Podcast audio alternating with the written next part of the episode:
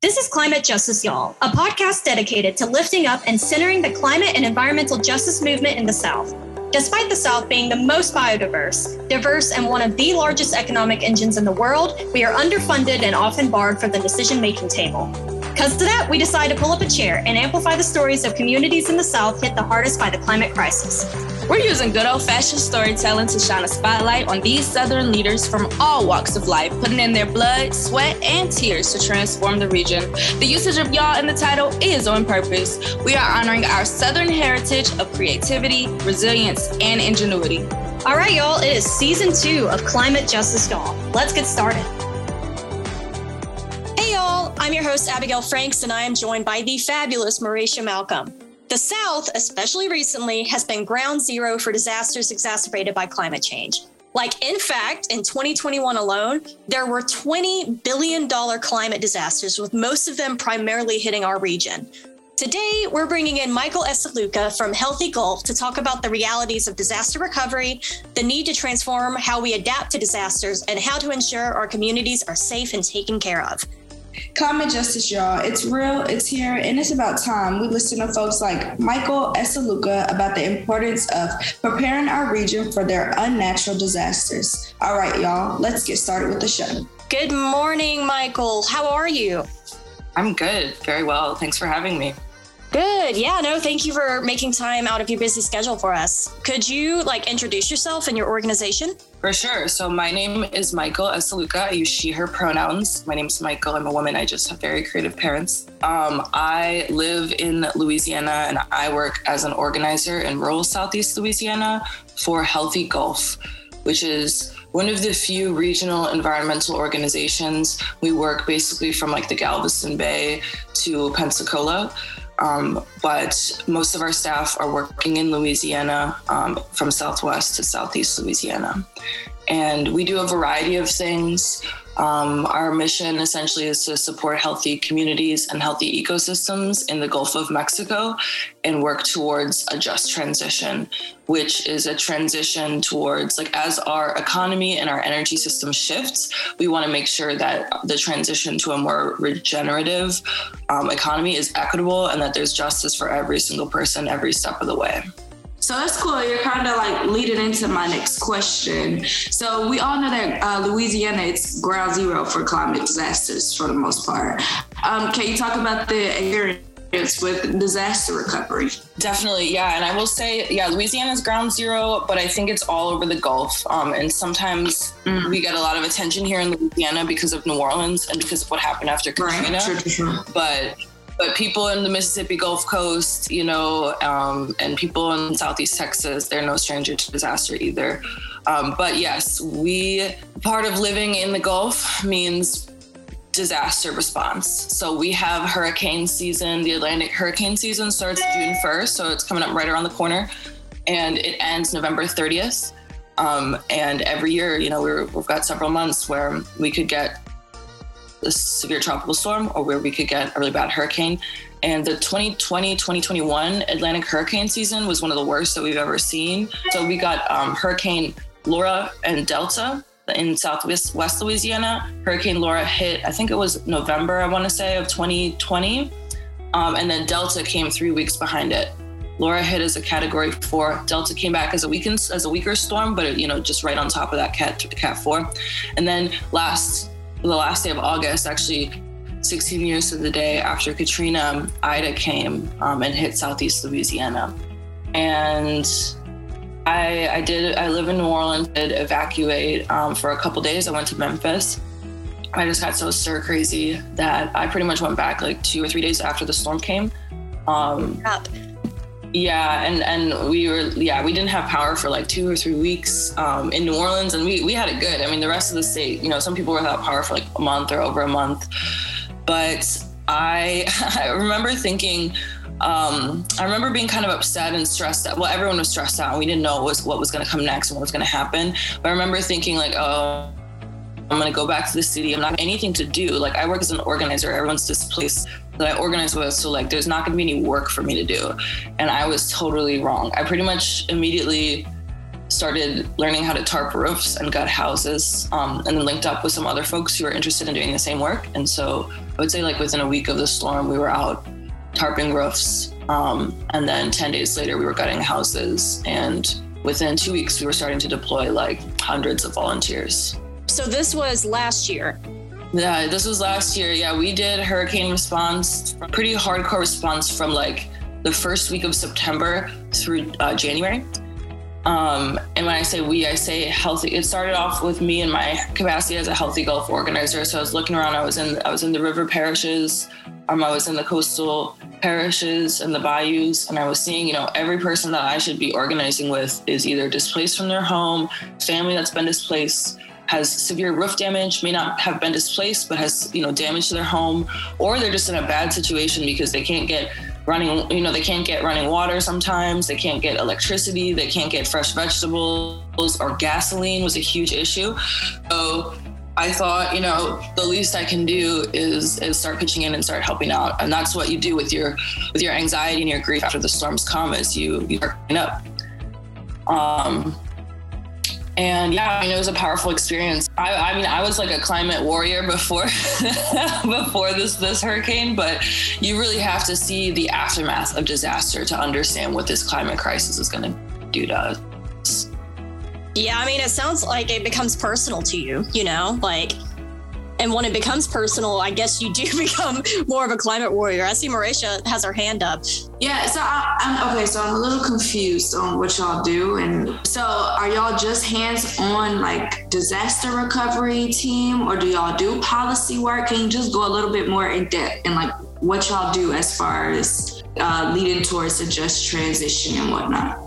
Absolutely, yes, and that's a good question, and I should have I should have explained more at the beginning. So Healthy Gulf. Um, we do a couple different things. So we have scientists, technical support on staff, as well as communications and organizing support on staff. So we we basically are we do uh, many things. We, work on um, protecting wetlands, protecting water quality, and then just transition to like a regenerative economy.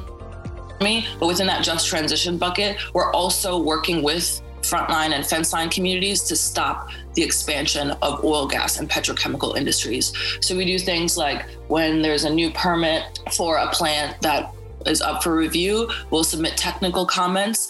We'll communicate with communities about what's happening so that they know what the impacts to human health and their environment would be if this permit was approved and the plant came in. Um, I organize community meetings. I get people out to public hearings. Um, and we also do community air monitoring, where we deploy air monitors throughout areas that are overburdened with toxic emissions and teach residents how to monitor their own air, um, record the data, analyze it, and submit reports to regulatory agencies. So we do a little bit of everything. Our goal mainly is just to support communities in fighting for clean air, clean water, and the right to thrive. But like I said, I mean, if everyone that you, if you're an organizer um, or an advocate, and everyone that you're supposed to be working with is gone because of a storm or is traumatized um, and really dealing with the heart, you know, people are not in their homes. Like you got to be your basic needs met, right? Food, water, housing before you can start thinking about the bigger picture. So, so I shifted to do recovery, and that is typically not within our wheelhouse but you got to do what you got to do. And I think people at the Gulf know, like, if your community is in need, we're going to step up and help out because sometimes it's just us and we can't rely on the government in many cases to do what needs to be done. 100% understood. Yeah, yeah, yeah. Yeah. Can you talk a little bit more about like you can't rely on the government and stuff? Because it seems like the work well first of all let's backtrack it seems like you and people at healthy gulf don't sleep because y'all are doing just about everything right. yeah y'all are it sounds like y'all are not only trying to address the root of the problem which is climate change and environmental injustice because that's what is causing slash what is making the results of communities, you know, being impacted by these severe disasters that keep getting worse. But y'all are also helping communities like on the ground too. So like what I know you briefly mentioned it earlier about like what that looks like and like could you also expand more about the lack of governmental help and stuff? Because it sounds like y'all get there first. Yeah, definitely. I mean, volunteer, and it's not just Healthy Gulf, all volunteers, like we always arrive first. I mean, and I think, with, yeah, you're. I mean, we do. We definitely work a lot. We do have like a good. We've got 15 or 16 folks on staff, so we've got like a good sized staff. We're like a decent mid-sized organization, and you know, people work hard, but we all work hard because we care about this work. Um, everyone in our movement, I think, for the most part, works hard. But yeah, organizing is one of those things. Like yes, people know climate change is real. Yes, they know that they're being poisoned by chemical plants, but they also have to like they have to go to work. They've got to feed their kids. They've got all sorts of other things that become more urgent and more of a priority than dealing with something that can seem very big picture. So if you want to ask people to like show up for a public hearing to stop a chemical plant that you know is going to accelerate this climate crisis, sometimes you have to show up for them first and, and, and let them know that you hear them, you understand like what their, the needs of their community and their family are, and you're going to be working with them to fight for those needs before you ask them to show up for your agenda. So that's like the spirit that I try to kind of embody as an organizer. But to go to your question about showing up before the government, I mean, Oh man, I hear how tired you are. I mean, okay, so this is the thing. Like, we have the, we live in the wealthiest country in the history of human civilization. Um, so you think like, if people have needs, like their needs should be met. Um, I'm not saying like people want to take a handout, but in the case of a disaster, you'd think that the government would have a system for people to be made whole, especially 16 years since Katrina. Like, why is this still an issue yeah. 16 years since Katrina? We don't know how to deal with these storms. We don't have a plan for what, for, we, we know how to evacuate, but we don't have a plan for what comes next. And it's really shameful. Um, and I think, I mean, I think there's a variety of reasons for that. I think one, a lot of the policies that we have around like the Stafford Acts, um, the national like the National Flood Insurance Program, a lot of the like minutia of FEMA, a lot of these were established and like really got off the ground decades ago, like before the climate crisis started getting so bad. And so you wouldn't see storms, bad storms every year. It might be every 10 or 15 or 50 years. But now we're getting a storm that you'd see every 50 years, every two years. And so mm-hmm. they haven't really got the program. And so I think that's part of the problem. I think the other part of the problem is that while at the local level, in a lot of these Republican states, you know, we've defunded all of our social services. So, in terms of like support services to help people get access to programs for recovery and rebuilding their homes, there's nothing. And we're dealing with people that, you know, we have limited public transportation, we have terrible public education, bad infrastructure. Like, we have defunded our communities, and now the disasters come to make it worse. So, I think that's the second part of the problem. The third part part of the problem is to be honest, I think a lot of people make a lot of money after disasters. Ooh. Oh, you just touched something. You just touched something. Yeah. So, like, you're saying people make money after disasters? People make money, and not people who are whose homes were destroyed, but contractors, insurers. You know, people. It's a, it's a money game because what, what, what we saw. I mean, this is part of the reason why we, we, we shifted away from doing supply runs and delivering hot meals to doing tarping roofs and gutting houses because the price gouging that contractors can do is crazy. I mean, we did a couple roofs where, like, you know, we did them for free, and people were like, they were going to charge me eight, nine hundred dollars, and this is like an elderly person living on a fixed income. Like, where are they going to get that oh, money? yeah. We gutted one guy's house, and he told him a contractor quoted him twelve thousand dollars. We did it for free. Oh my gosh. So a lot of people are making a lot of money, and there's not really, I mean, especially with insurance. I mean, so I'm not a policy expert quite yet. I'm starting to learn more about this because I'm realizing the scale of this crisis that we face and that these disasters are really going to demand that all of us people who are on the ground and volunteering become experts in policy because we're already experts in our own experience. Period. But we, but we need to learn how to translate that into language that our leaders and our policymakers can understand. And we need to learn how to intervene and engage in the halls of power where decisions around disaster response are made, where decisions around climate change and re- reducing emissions are made. So I wonder if you can even answer this question that I have. Um, so I hear you talking about the negativity parts and whatnot, um, about uh, like climate disasters and whatnot. So.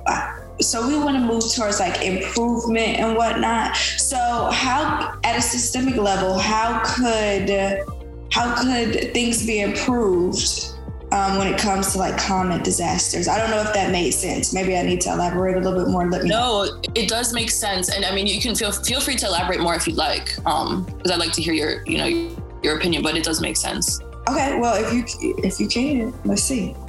Okay, you had something. Okay, all right, sure. Um, yeah, and I think that's a really good question because I think too often when we start thinking about this climate crisis, like the scale of it feels so big and we feel so like powerless to do something about it. Um, and to be honest, like I think certain people in power have an incentive to keep us demobilized and demoralized because confronting this climate crisis will require that we break down every system of injustice that mm-hmm. has brought us to this point. Mm-hmm. Um, like racism, classism, all of these things, you know, xenophobia. Um, but I will say we got to be solution oriented. Um, and that's also something that we have to remind ourselves as climate leaders, as leaders come with solutions. We don't just identify problems. And there's a lot of things that can be done. I mean, I think you know, we need to go to the root issues, right? Pollution and injustice. A lot of the people that we were trying to help out, you know, with Ida, it's like their homes weren't livable before the storm. You know, like yeah, had, yeah, their homes weren't livable before the storm. Like they, you know, they didn't have money to fix their stuff up, and so you know, we had deferred maintenance for decades that Ida came to make worse. We had uh, drainage canals that hadn't been cleared. We had open sewage dishes, ditches, septic tanks instead of actual proper like infrastructure. You know, we had a failure to build levee systems, a fa- or, or a failure to build other flood infrastructure to protect communities.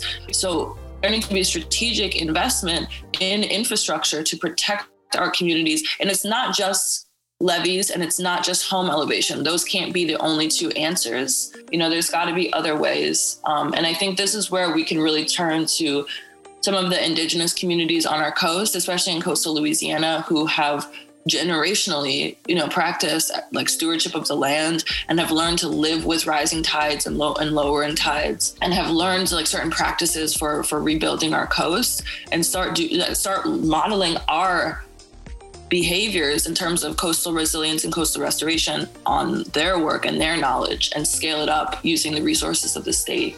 Um, but I mean, in the immediate, a lot of communities need they need levees. if we like we i mean it's not the best in the long term because a levee systems can also contribute to land costs and like we get into that sort of like policy stuff. But a lot of communities that I work with, they tell me they need a levee. They need a levee on the riverside and they need a levee on the Gulf side. And when they don't have a levee, they get flooded every single year. I'm going to sound so ignorant. Can you describe a levee for me? I don't live on the coast.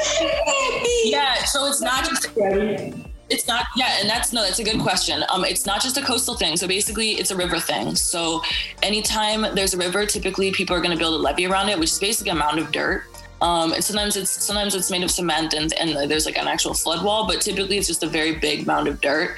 And so the Mississippi River after um, the 1927 flood, uh, where you know like hundreds or thousands of people died when the river flooded really bad the um, Army Corps of Engineers and like this, the federal government, they, they leveed the Mississippi using forced labor of black men um, along the river, actually, forced labor camps. Um, but they leveed the river, and what that did was it protected people from flooding, but it also stopped uh, this like meandering behavior of the Mississippi because the Mississippi is like a wild thing and it just moves, um, and it it's like motion and, and just like meandering sort of path has built South Louisiana. Like all the dirt and sediment that came from the headwaters of the Mississippi and, and have washed all the way down to the Gulf, like it has deposited sediment on our coast and it's and that process has built land. And so that's where our bayous come from.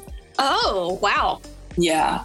So levees like could be an immediate solution, but it's not like a good long-term solution. It's complicated, yeah, because I mean, a levee um, it, it, prevents that natural deposit of sediment, and so mm-hmm. the salt water of the Gulf, especially as uh, seas rise, is like eating away at our marsh grass.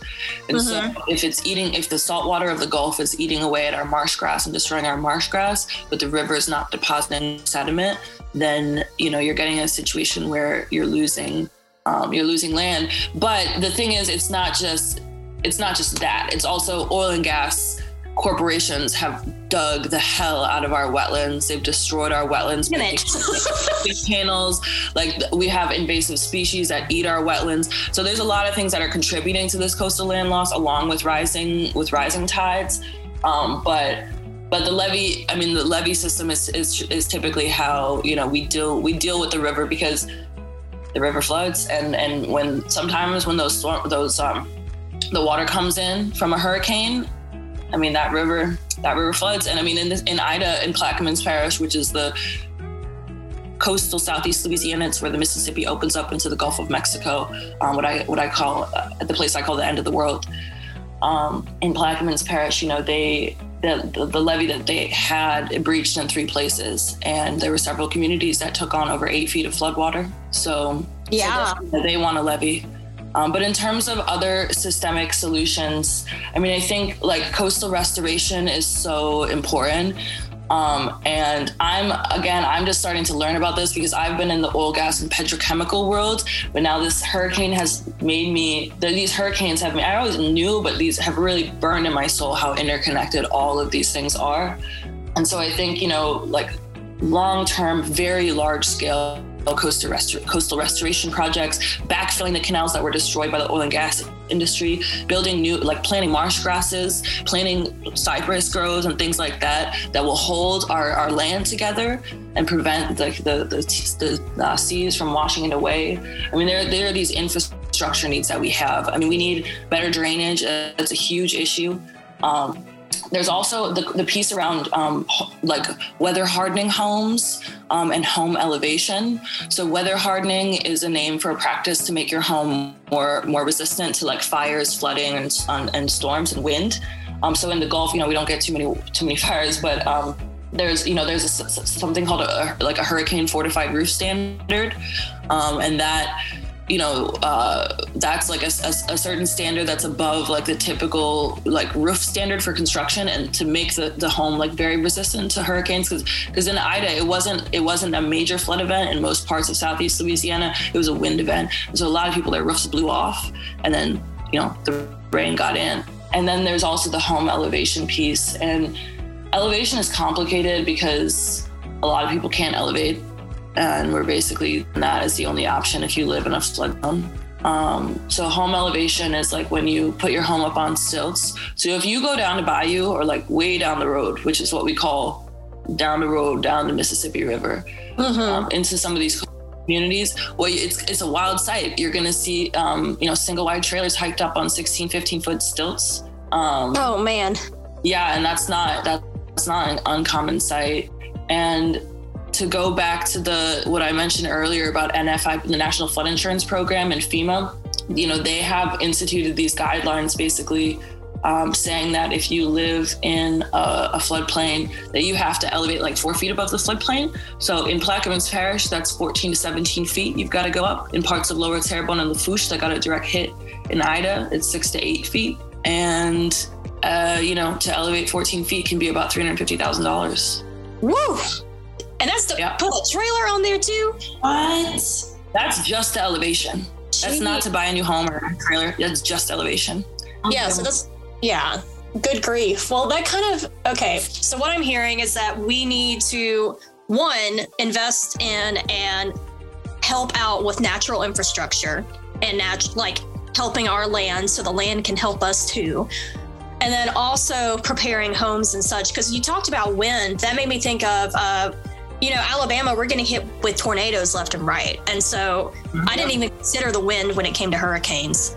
But what could, so how could communities like better prepare and adapt to climate disaster? Because, you know, we do need systemic change and we do need policy change. And obviously we need to push for that. But what could communities do like right now yeah, yeah. I think that one thing that we've seen is that where um, the mutual aid has been most effective has been in communities that have strong ties, like communities where people know each other, where they check on their neighbors, where they care about each other. And those are the places where, you know, no, you're like, you're not going to let your neighbor overheat and die in their home by themselves. Because you're going to knock on their door the next day after the storm and say, What's going on? Do you need to come over and get some water? And I think that's like the most important thing. And it's something that's often overlooked, but just those basic community relationships of trust and respect and care um, are really important for setting a community up. But yeah, and it's a Southern thing to do. That's just what we do down here. I think that, you know, it's important to it's important to be prepared um, before the storm comes. So I think if commun- if there can be one thing that we've seen is like it's really important to have a plan, not just they, they say have a plan before the storm comes, you know. And typically what they mean is they, they like to individualize everything, like have a plan for your family, have a plan for your evacuation. But really the community needs to have a plan. So if there's a community center that it's a trusted space, you know, a church or, or a senior center or something like that, or school, like they should have some solar generators you know they should have some like just like dry goods or something like that so that you know battery packs um, mobile hotspots things like that so that they know that when the storm comes they can open up a cooling center. And you know people are not going to overheat and die because oftentimes a disaster isn't just a disaster it's everything that comes after it as well so I think those are those are some two really good steps that can be immediately taken. And then the other thing is too, like all of this stuff about like the the, the federal policy and the state policy, it is so Byzantine and bureaucratic and confusing, and it requires such an insane level of self advocacy that most people just don't have. Like you have to be a lawyer to understand some of this stuff, and even lawyers don't understand it. So I think um, communities getting together, sharing information and sharing knowledge is really critical, but also holding their leaders' feet to the fire throughout the year because th- these disasters will only get worse and our leaders do not have a plan. And they need to they need to be held accountable and they need to be forced to make a plan because if they don't make a plan our communities will die. And that that's like how serious this is Michael, you are preaching this morning. Oh my gosh. I know it's like 9 a.m. and I'm ready to fight. Like this is how I am. Like it's people can't take me anywhere. I'm gonna talk about the crisis. But I mean, but what it comes down to, I mean, I mean, you're making me want to fight, but you're also giving me hope because, like, it sounds like communities, like when it comes down to it, we have each other, you right. know, and so like and when you take care of your community, you take care of yourself. And I think that's something that we have to learn, especially if we're like steeped in individualist mindsets. And so, yeah, thank you for that. You, you're teaching me a lot here. For yeah, yeah, yeah. Agree. Okay, Michael. So we have one last question for you. This is like one that we ask all of our guests. It's very popular on the show. Um, so, what gives you hope? What makes you want to keep going, keep doing this great old fight, this long, great fight? What gives you hope? To be honest, I'm going to have a long answer to this question because I think about this a lot. I don't know how long the podcast is supposed to be, but I'm just going to get into it. Okay, It'll so the first long- thing is yeah, we can do as long as you want. You can tell us everything. okay. Well, the first thing that I'll say is that if you don't have hope in this crazy, evil, brutal world, to be honest, you might as well give up and kick the bucket because we need, we can't like we we just can't let this world i mean this world beats us down every step of the day and it's honestly to have hope is an act of resistance. You don't want to be blind to the issues and pretend like be la la la, la and, and, head in the cloud and not realize what's going on and these systems of injustice that we are all dealing with. But to have to realize that to see what's happening and to still have hope for our people that's an act of resistance. And so i think that part of it to, to be honest is spite because I am not, I refuse to let these evil people that, that are driving the climate crisis and driving these systems of oppression let me get beaten down. So it's a little bit, it's a little spite, but, but to be honest, what I think about a lot is, um, you know, I think as young people, we often believe that we are the ones that are going to change the world. Like we're the ones that hold the answer. It's going to be our generation that makes the change. And I think that each generation does make change. But I think about this, but I look back on people 100 years ago and they didn't care less than we did. They weren't more like they weren't sm- uh, less smart or less intelligent than we are. They weren't less passionate or less hardworking than we are. Sometimes change takes generations. And we stand on the shoulders of generations of movement fighters. And I always think like if I was an abolitionist in the year 1820, knowing that I would die before emancipation ever came, does that mean I'm going to give up or stop fighting? No, because the work that we do lays the foundations for the people who come after us. And so, to get more specific, what gives me hope? I mean, like I mentioned earlier, this climate crisis, it's it's terrible, it's devastating, and people don't really fully understand like how bad it's to get. Like you know heat death mass migration like escalating storms internal displacement of millions of people wildfires like all of that is in our future very soon. The breakdown of every system food systems you know communities relationships of trust that's that's coming and people aren't really prepared. But at the same time to confront these things like i said it requires that we confront every single system of injustice that has brought us to this point.